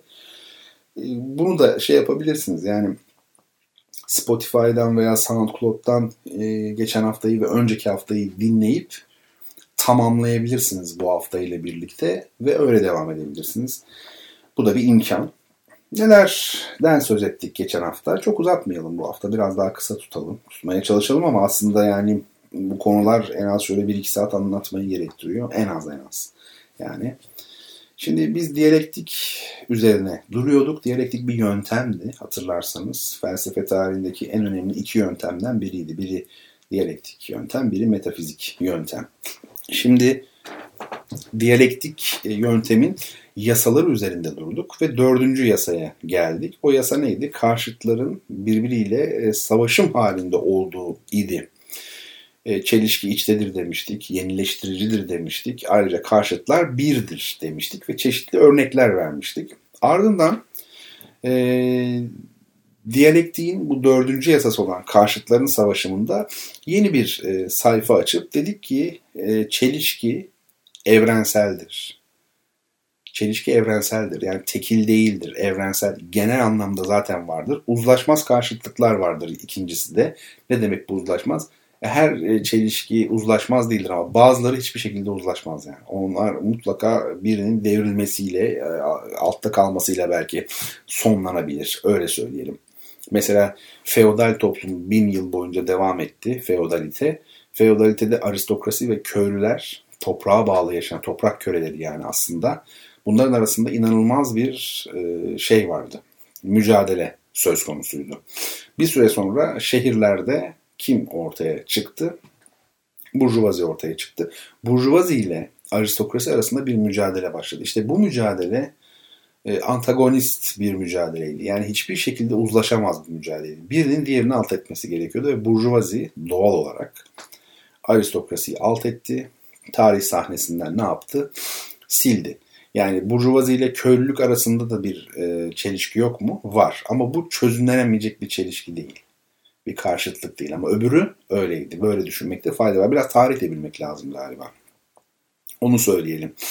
Efendim daha sonra neler söyledik? İşte biz hala dördüncü yasadayız. Yani karşıtların savaşımı yasasındayız. Pek çok örnek verdik tabii. Bir de dedik ki bazı çelişkilerin bir özgül yönü vardır. E, evrensel olan ve özgür olan yani tümer olan tekil olan birbirinden ayrılamazlar dedik. Bir çelişkide bir taraf baştır bir taraf ikincidir dedik. Ve çelişkinin başlıca yönü vardır, ikinci yönü vardır dedik. Bunları artık tekrar anlatmayayım. Şimdi başlıklar halinde de hiçbir şey anlaşılmıyor. Farkındayım ama e, geçen haftaki programdan biraz bakın. Yoksa çünkü öyle yani anlatmaya kalkarsam aynen ilerlememiş oluruz. Yani tekrar aynısını anlatmış olurum. Oysa ki biraz daha ilerlememiz e, gerekiyor. Efendim şimdi e, ya da şöyle burayı biraz açayım öyle devam edeyim. E, mesela e, karşıtlar arasında e, ki mücadele evrensel dedik. Bu yasa bunu gerektiriyor. E, her zaman somut bir biçimde kendini ortaya koyar. Yani yasa evrenseldir, tümel bir yasadır ama görünümü somuttur. E, mesela yumurtadan civciv çıkmış oluyor öyle değil mi? Bu bir e, iç bir çelişki aslında. Çünkü yumurtanın içindeki bir çelişki, gizli bir gizli bir çelişki. O çelişkinin özgül niteliğidir. Bunu unutmamak lazım. Mesela bir başka örnek artı değer yasası. Yani bu kapitalizmin ilk yıllarında 1800 işte 40'larda belki efendime söyleyeyim manifaktürler var ya bu artı değer yasasına tabi. Yani yasanın adı artı değer yasası. Buna göre işliyor o dönemki ekonomik yapı. Efendime söyleyeyim. Ama daha sonra e, kapitalizm bu manifaktür pozisyonda kalmadı. Tekelci kapitalizme dönüştü. Burada da bir başka yasa vardı. Bu da azami kar yasasıydı. E, bunlar kapitalizmin kendi içinde bulunulan döneme göre özgül yasaları. Yani genel manada bir kapitalizmin bir tabii ki şeyi var, yasası var ama onun farklı dönemlerinde de farklı yasalar efendime söyleyeyim özgül bir halde ortaya çıkabilirler. Yani 1840'larda atıyorum tamamen artı değer yasası söz konusuydu kapitalizmde ama günümüz kapitalizmde veya en azından tekelci kapitalizm diyelim biz günümüzde çok farklı yerlere geldik de ve burada artık azami kar yasası var. İkisi de özgül yasalar aslında. Şimdi tabii nitelik bakımından farklı olan çelişkileri de nitelik bakımından farklı yöntemlerle çözmek gerekiyor. Bunu da ortaya koyalım. Bir de şu var, evrensel olan ile özgül olan birbirinden ayrılamazlar. Ya bu terimler ürkütmesin kimse. Yani evrensel olan, özgül olan. Yani güzellik mesela evrenseldir. Öyle çok basit bir örnek vereceğim. Güzellik evrenseldir. Ama mesela güzel birini gördüğümüzde ha, o işte efendim nedir? Özgül olarak tekil yani o güzellik kavramının e, somutlaşmış hali öyle düşünelim. Bu ikisi diyor diyalektik yöntem evrensel ve tekil asla birbirinden ayrılmazlar aslında. Yani idealist felsefenin söylediği gibi bu ikisinin arasında bir duvar yoktur. Ee, mesela artı değer az önce söyledik kapitalizmin özgül yasası. Ama bu yasa aslında bir evrensel bir yasası var kapitalizmin. Ona bağlı. O da ne? Üretici güçleriyle üretim ilişkileri arasındaki zorunlu uygunluk yasası. Şimdi biraz hani ne derler biraz kapalı bir cümle gibi. Oysa o kadar basit ki. Yani daha evvel söylemiştim. Üretim yaptığımız araçlarla biz ne yapıyoruz işte efendim? Tüketeceğimiz şeyleri üretiyoruz. Herkes tüketmek zorunda. Yani tüketim dediğimiz şey toplumsal. Tamam harika. Ama ürettiğimiz aletler, üretim araçlarımız toplumsal mı? Hayır. Ne? Özel mülkiyette. İşte bu aradaki e, çelişki kapitalizmin temel çelişkisi.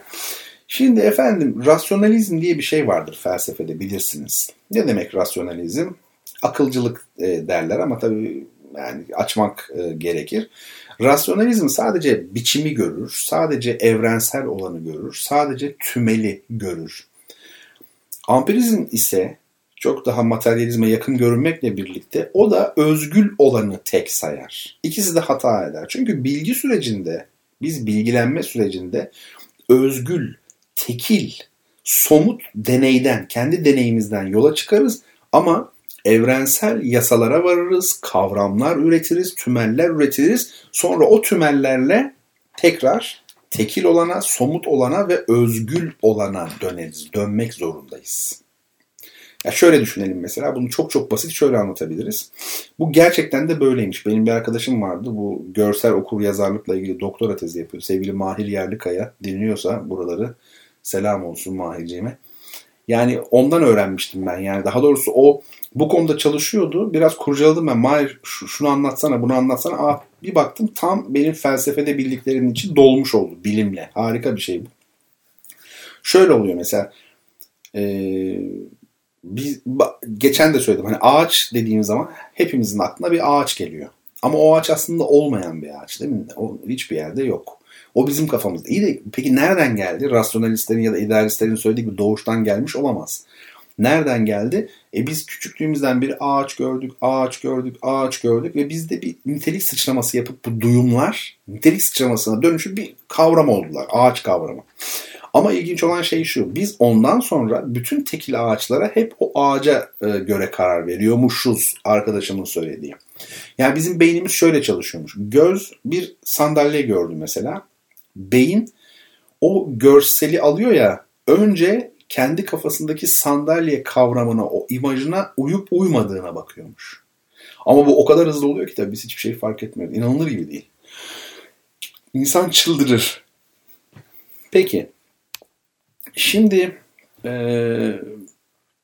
mesela özgül dediğimiz bu tekil dediğimiz olay ile bu evrensel arasındaki bağ kopmaz dedik ya bunlar. Hem geçmişi aslında hem de bizim geleceği bilmemizi sağlayabilir. Hem geçmişi hem de geleceği. Mesela bir örnek verelim. Karl Marx e, kendi dönemindeki yani 1850'ler, 60'lar, 70'ler o dönemdeki e, kapitalizmin özgül çelişkilerini inceledi. Ee, o dönemin ana problemini, esas yasasını buldu ve bu yasayı bulduktan sonra feodal dönem, köleci toplum dönemi bunları da anladı ve geleceği de anladı. Şöyle olacak, böyle olacak dedi gelecekte. Yani bunlar önemli konular aslında sadece okunup geçilmemesi gereken konular. Sanatçı kimdir? Sanatçı da evrensel olanı tek olanda ifade eden kişidir. Güzelliği güzel bir tabloda ifade eden biridir mesela. Onu söyleyelim. Bir de şu var. Çelişkiler donmuş şeyler değildir. Kalıplaşmış şeyler değildir. Sürekli olarak yer değiştirirler. Mesela ikinci çelişki bir süre için birinci hale gelebilir. Örnek veriyorum panik yok. İkinci Dünya Savaşı sırasında şöyle diyelim. Fransa biliyorsunuz İkinci Dünya Savaşı'nın tam göbeğindeydi. Çok etkilendi gerçekten. Fransa'da bir çelişki vardı zaten. Neydi o çelişki? İşte işçi sınıfıyla e, şeyler arasında, burjuvazi arasındaki bildiğimiz klasik sınıf savaşı mı her neyse. E, fakat şöyle bir şey var. İkinci Dünya Savaşı işin içine girdiğinde esas çelişki ne hale geldi? Alman emperyalizmiyle Fransız ulusal kurtuluş mücadelesi arasında oldu. Yani orada burjuvazi ile işte efendim proletarya arasındaki mücadele rafa kaldırıldı. Çünkü düşman işgali var esas problem çelişki Fransa ile Almanya arasında oldu. Yani vatan kurtarmak bir tarafta ulusal bir savunma yapıyor Fransızlar. Burada haklılar tabii çünkü ülkeleri işgal edilmiş. Öbür taraftan da bir Alman emperyalizmi var. Yani bu da e, değişebilir. Şimdi hareket nereden doğuyor? Hareket karşıtlıktan doğuyor arkadaşlar. Karşıtlıktan. Karşıtlıklar varsa hareket olabilir. A ve B siyahla beyaz karşıtlık olacak Efendim mesela ama şu var bu karşıtlar eğer ikisi eşdeğer tamamen eşdeğer iki kuvvet olsalardı o zaman ikisi sonsuz olarak birbirlerini dengelerlerdi ve bütün hareket dururdu. Demek ki çelişkili iki taraftan yani karşıtlardan birinin gücü daima diğerinden daha fazladır. Yani bir, sonra bir süre sonra öbürü fazla olabilir o ayrı. Yani hiçbir zaman ikisi eşit hale gelmez. Öyle olsa durur zaten hareket durur. E, onu söyleyelim. Zaten yani neyse çok şey yapmayayım. Kurcalamayayım size ama yani e, neyse. Çok şeyler geliyor aklıma da söylenecek bir konu. Biraz böyle şey sürekli böyle terimler merimler kapalı şeyler de anlatmak istemiyorum. Onu söyleyeyim. Mesela bir zamanlar e, Fransa'da aristokrasi ile burjuvazi arasındaki bu 1789'a giden süreçte bir e, çekişme vardı, bir karşıtlık vardı. Burada başlıca yön hangi yöndü? Yani güçlü olan, üstün olan yön feodal yöndü. Çünkü aristokrasi daha kuvvetliydi. Ama yavaş yavaş burjuvazi güçlendi, güçlendi, güçlendi. Çelişki hala devam ediyor ama artık başlıca yön hangisi? Güçlü taraf burjuvazi.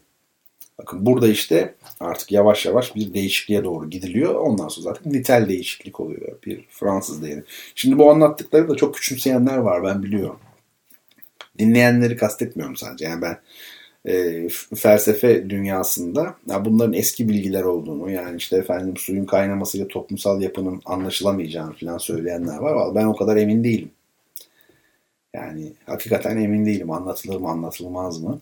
Ha, günümüz dünyası bambaşka dengeler yaratmış olabilir. Medya, efendime söyleyeyim işte bu askeri teknolojilerde gelinen nokta, e, kitle iletişimi yani çok şey var. Gen teknolojisi, tarım, GDO ürünler falan filan.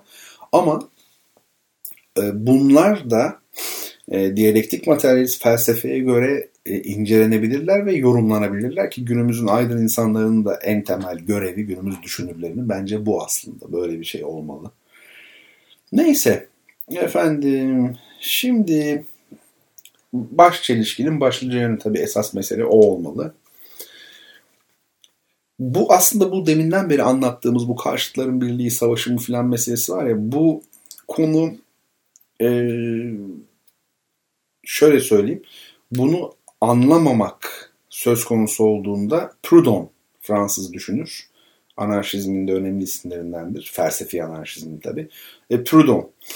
O e, şöyle yani karşıtların birliğini iyi yan ile kötü yanın birliği olarak değerlendiriyordu ve iyi yanı koruyarak kötü yanı atmak istiyordu. Mesela e, Marx'ın deyişiyle proletaryası olmayan bir burjuvazi hayal ediyordu Proudhon. Ama öyle bir şey mümkün değil. Yani iki taraf yani biri olmadan öbürü olmaz zaten. Sıcak olmadan soğuk olur mu? Olmaz. E, Proudhon'un temel hatası da e, buydu Proudhon. Proudhon diyorum adama ya. Proudhon adamın ismi. Peki şu soru birin cevabını verelim mi artık? Bugünkü felsefeden hiç memnun olmadım yani hakikaten. Çok kapalı bir şeyler anlattım. Biraz konuştum. Ne oldu? Hiç, olmadı. Ama olsun yine de hani böyle küçük küçük konu başlıkları böyle not almışsanız efendime söyleyeyim daha sonra bunları yine konuşuruz. Yani her şeyin ıı, bir zamanı vardır ne bileyim. Hemen gelmez zamanı. Ya bazen öyle oluyor ki mesela bir kitap alıyorum. Çok samimi söylüyorum. 15 sene beklemiş kitaplığında. Hiçbir şey yapmamışım. Sonra bir keşfediyorum kitaplığı. Aman aman aman. Kitabı. Dolayısıyla her şeyin bir zamanı vardır. Küçük bir not alırsınız mesela. Başlıca yön, çeliş, bilmem ne, ikincil yön filan gibi şeyler değil mi? Ee, hiç merak etmeyin aydınlanır. Tohum dikmek gibi yani tohumu ekiyorsun ekmek gibi bir süre sonra çıkıyor ama hemen değil belki de. Ee, birinci sorumuzun cevabı şu Lacan kitabını verecektik ya. Heiron, Keiron veya Heiron, Haçatur, He aslında o Heiron. E, bu bir e, sentor, kentor yani yarı at yarı insan olan biri değil mi? E, Achilleus'u ve Asklepios'u yetiştiren, eğiten, onları öğreten varlık.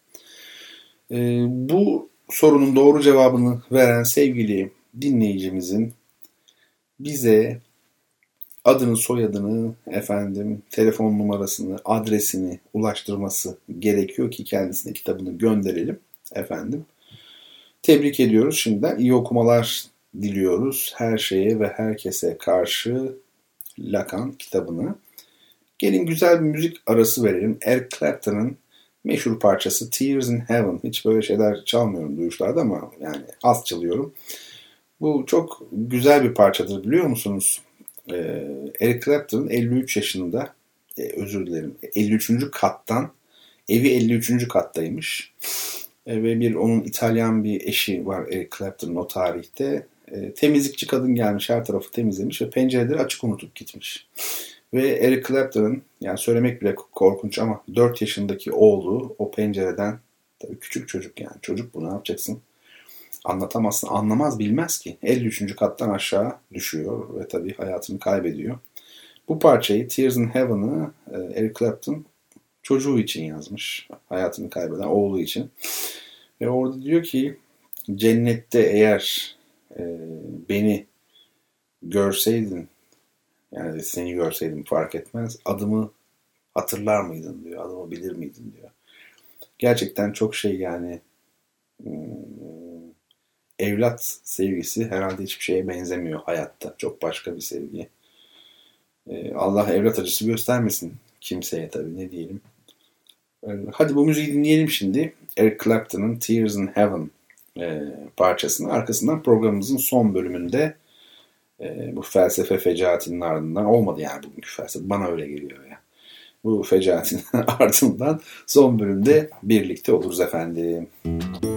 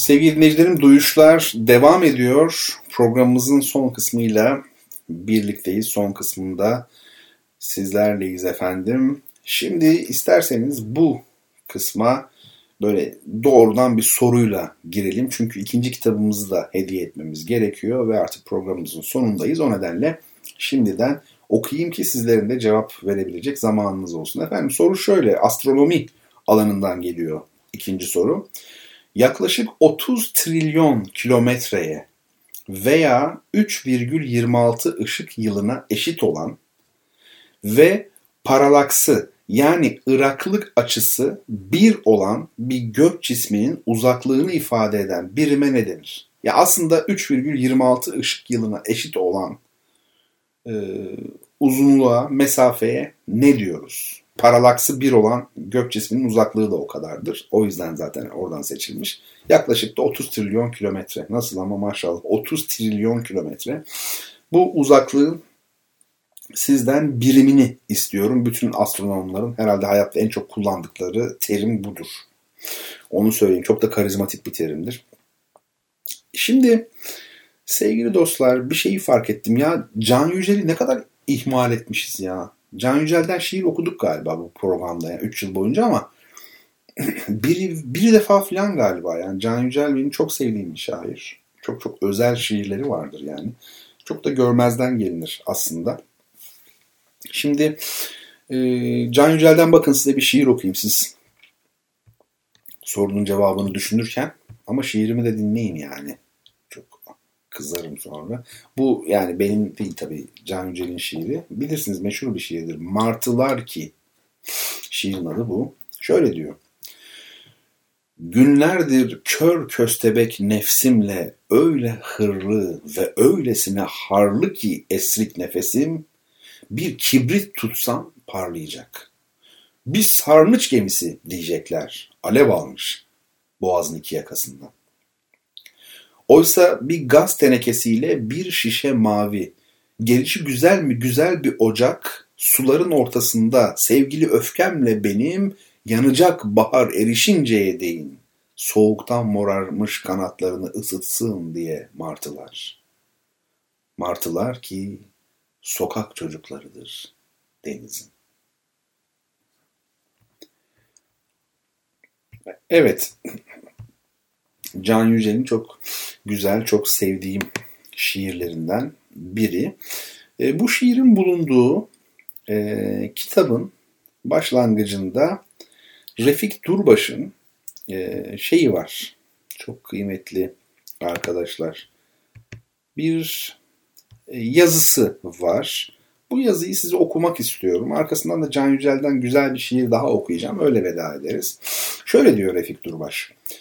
Can Yücel'in Rengahenk'te topladığı şiirleri okurken e, bu kitabın adı Rengahenk e, kitabı. Evet diyor bu kitapta topladığı şiirleri okurken bir dizenin altını çizmişim. Gün aydındır, gece de gece.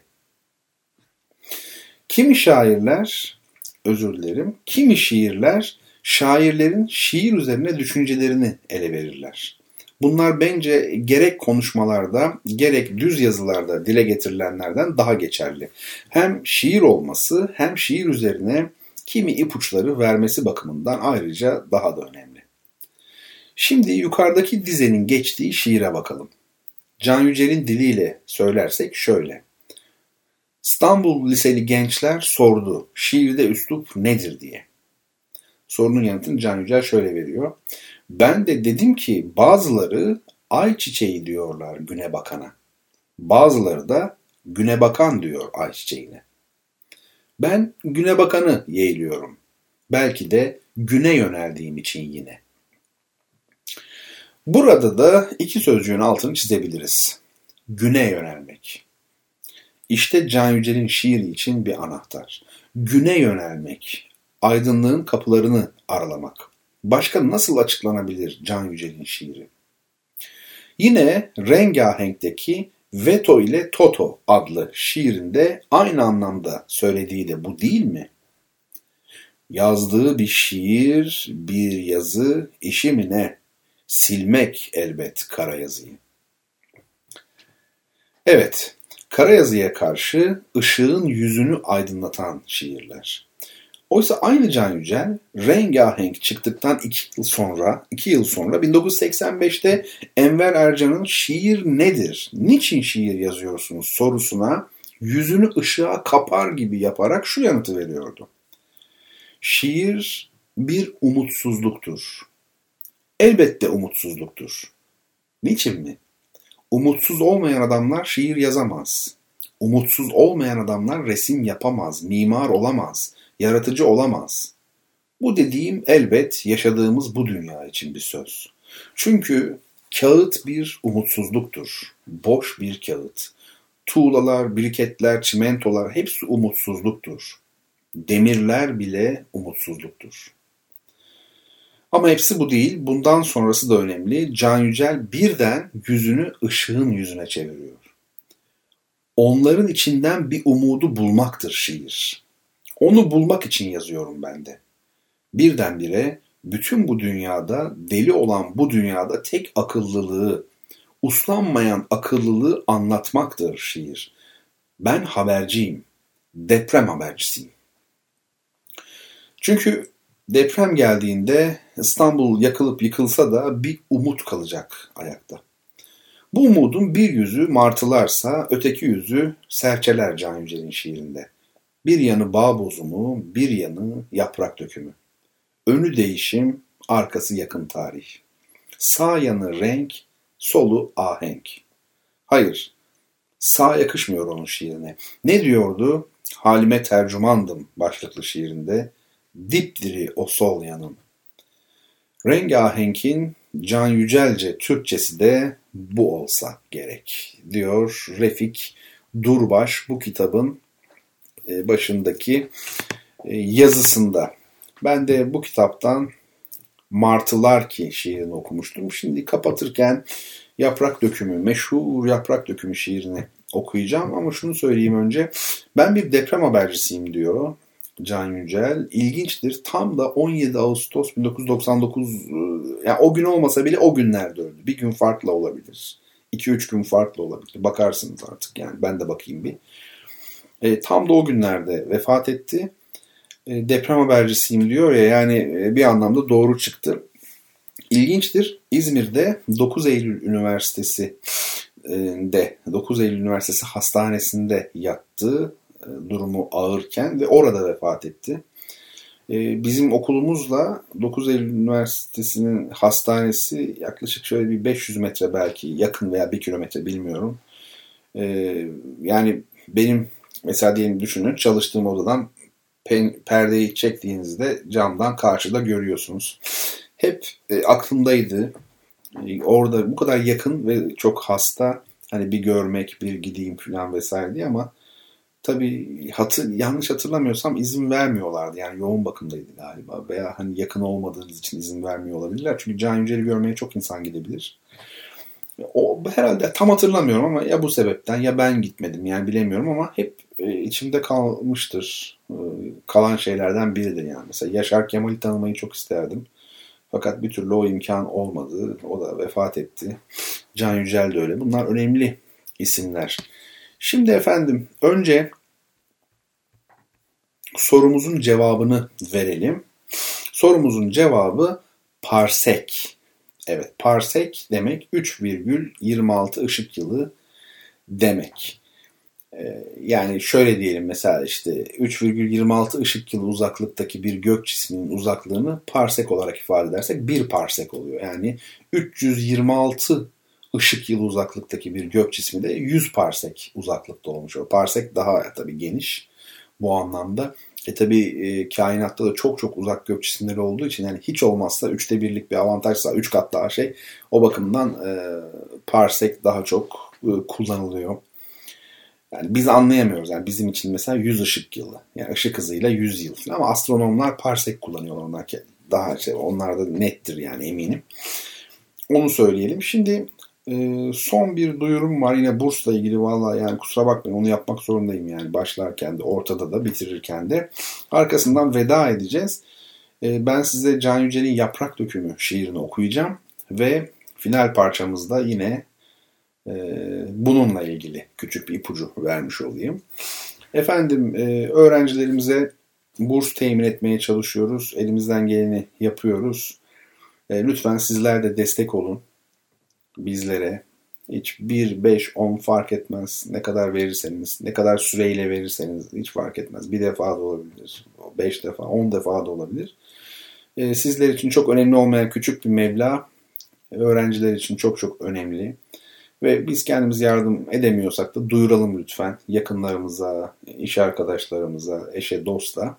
Böylelikle belki oradan da bir imkan sağlamış oluruz. Efendim bu gece e, duyuşlarda bana eşlik ettiğiniz için teşekkür ediyorum. E, parsek cevabını veren çok sevgili dinleyicimin de adını, soyadını, tabii ki telefon numarasını, adresini e, bizlere ulaştırmasını ister duyuşlar.gmail.com'dan, ister bertanrona.gmail.com'dan, isterse Twitter'dan direkt mesajla ulaştırmasını rica ediyoruz. Hepinize çok teşekkür ederim. Ee, yine hep birlikte böyle e, merak edelim, e, soralım. İyi, doğru, güzel şeyleri artırmaya çalışalım. Bunların karşıtı olan kötülüğü, yanlışlığı ve çirkinliği de yok etmeye çalışalım. En azından durdurmaya çalışalım. Dünyanın buna gerçekten ihtiyacı var. Ve tabii haftaya çarşamba gecesi yine saat 22'de e, bir arada olalım. Temennim bu yönde efendim. Hepinize en içten duygularımı sunuyorum. Her şey gönlünüzce olsun.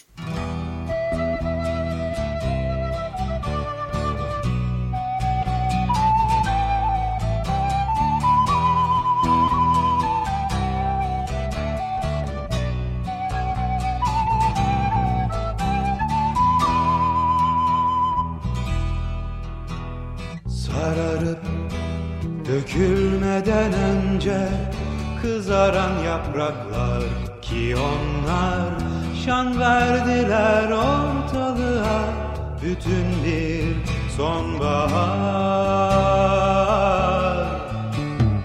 Mevsim dönüp de yeniden yeşermeye başlayınca rüzgar çıplağında o atın yine onlar koşacaklar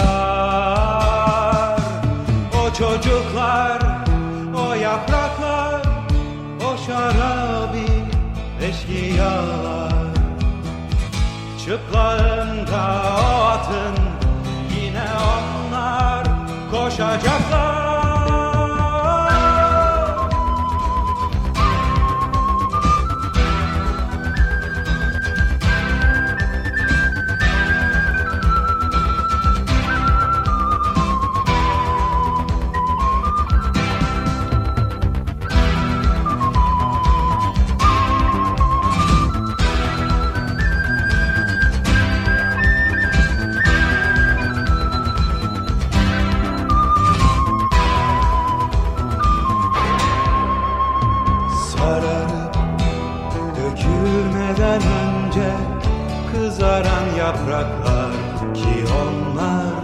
Şan verdiler ortalığa bütün bir sonbahar. Mevsim dönüp de yeniden yeşermeye başlayınca rüzgar Çıplağında o atın yine onlar koşacaklar. Çocuklar, o yapraklar, o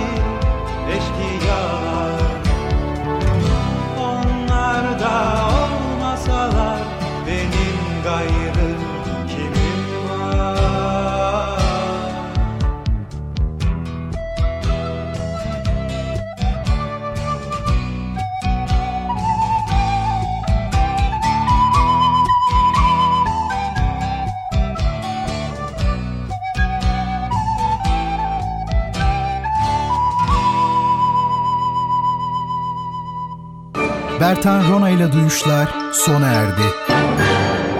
Bu program hakkındaki düşüncelerinizi dinleyen et radyogercek.com adresine mail atarak bize ulaştırabilirsiniz. Dinlemiş olduğunuz programda ürün yerleştirme yapılmıştır.